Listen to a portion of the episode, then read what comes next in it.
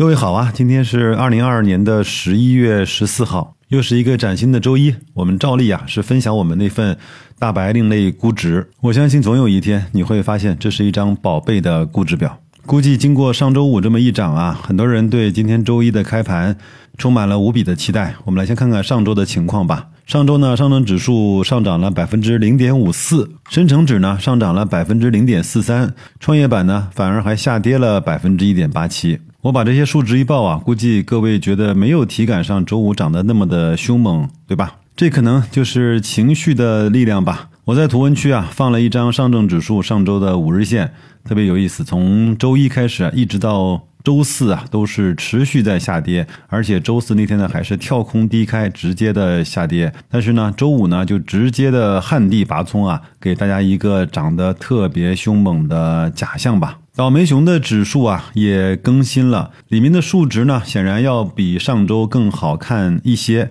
比二零一八年的时候呢好看了非常多。我也希望呢各位能够关注这份倒霉熊的指数，看看从白老师观察的几个维度来看，我们什么时候一起啊把它更新成叫幸运牛吧。我们看看，在那个所谓的牛市啊，这些指数会好成什么样子？这样的话呢，我们也从另外一个小的视角来观察熊牛之间的这种转换，以及上市公司在市场上各种各样的表现。我坚信啊。牛市一定会以某种方式在某一个时候啊，跟我们不期而遇。只不过在那个时候，你还在吗？我还在吗？在今天这个估值表里面啊，我相信不得不说的就是我们的国二十条。我不给各位念了啊，细节不说了，因为什么呢？困得太久啊，给一点点刺激啊，整个身体就是一个机灵。渐渐的，你是不是就忘了可以随便出游、不戴口罩的样子和感受了？渐渐的。每天早上去做核酸，是不是就成为你生活中的一部分了？不知道从什么时候开始啊，你如果在电梯里不戴口罩，迎来来的一定是异样的目光，或者是你自己啊有点裸奔的感受。不能再说了，说多可能不能播。但是在白老师的内心深处啊，我是非常坚信核酸啊、健康码啊、弹窗啊这些，终究会在历史的长河中奔赴前进的过程中啊。成为那朵再也看不到的小浪花而已啊！周五的时候，有人问我白老师，你觉得如果这段特殊的时期结束啊，大盘会涨多少？我说啊，至少值大盘两个涨停吧。因为这个时候啊，我觉得那个数据啊、点位啊，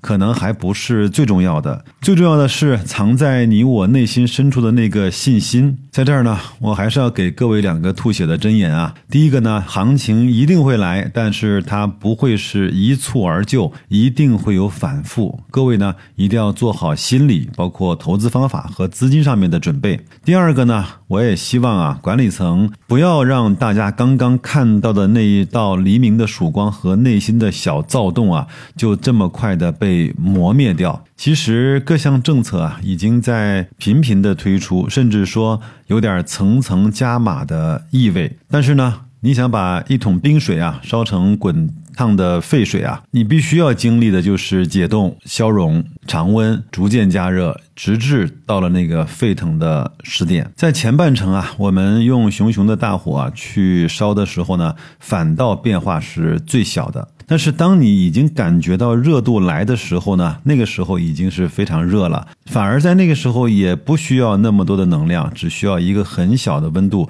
就可以保持那个沸腾的状态。那我们下面啊就来讲一讲这些估值啊，整体来看这些估值都。在各自的低位，白老师呢每一周啊为大家去盘点一次，各位不用担心，放心投，按照我们的方式，低估的位置定投，震荡的时候做网格，高估的时候呢，我们一起去做那个胜利的大逃亡。讲几个啊，我在图文区啊放了 H 股 ETF 和中概互联的五日线啊，你可以看一看啊，什么叫暴躁，什么叫旱地拔葱，什么叫涨起来也丝毫的不含糊。这就是在港股包括中概互联的特质啊，跌起来吓死人，涨起来呢也吓死个人。所以在这样的暴涨暴跌的指数和行情中啊，我们应该知道我们所买的标的在什么样的估值位置，我们在做什么样的事情，我们如何来去应对它下跌和上涨时候我们保持仓位以及现金的配比以及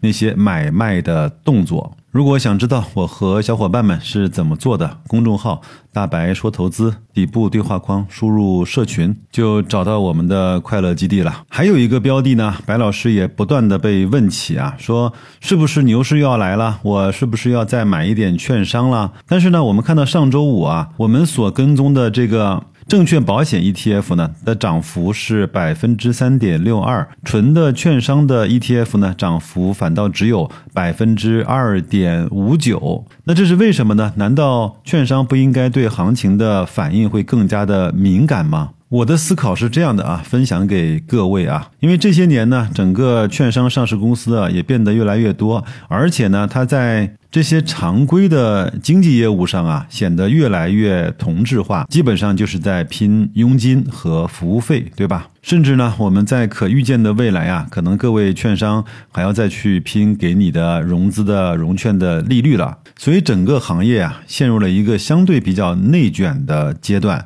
而我们其实真正所需要的那些投资的业务啊、自营的业务啊，其实我的观察还在国内没有形成一个巨无霸和航母级的券商，就有点像啊，很多人现在看海底捞还是停留在欢迎光临的那个阶段。其实殊不知，海底捞在整个的供应链和后台的科技化已经做到了非常令人叹为观止的程度。我只是拿海底捞来做一个比方啊，完全没有想说这个公司的意思。那就意味着什么呢？意味着即使是行情来了之后啊，可能券商在这个上面能够获得的收益和增长也是有限的。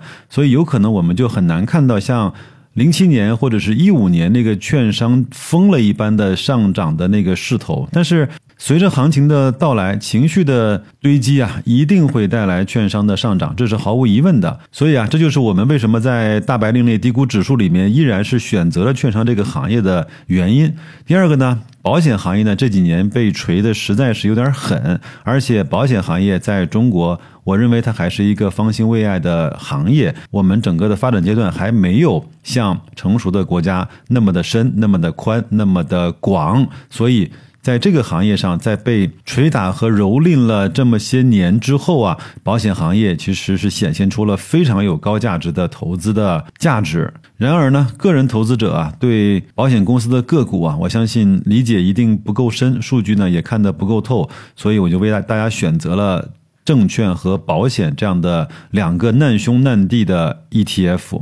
当然有可能在周五呢，证券保险 ETF 涨得比券商要多，只是一个纯粹的意外现象。但是啊，我想说的是，至少啊，我们有选择的逻辑，也知道我们正在做什么。在这儿呢，也只是把这个思维的逻辑和方法呢。